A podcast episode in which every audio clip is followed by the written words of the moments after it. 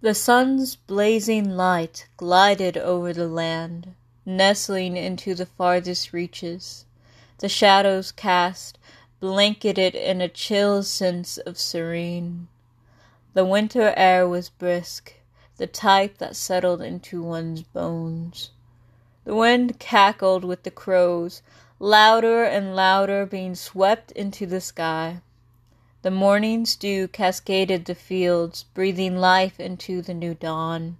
The crunch of decaying leaves as animals pass, The only clue to the path they take. The water's edge hiding the forgotten creatures That swim in the depths, relics of a bygone era. The earth she breathes, her beauty not fully corrupt, Forever may she turn in the sun's blazing light.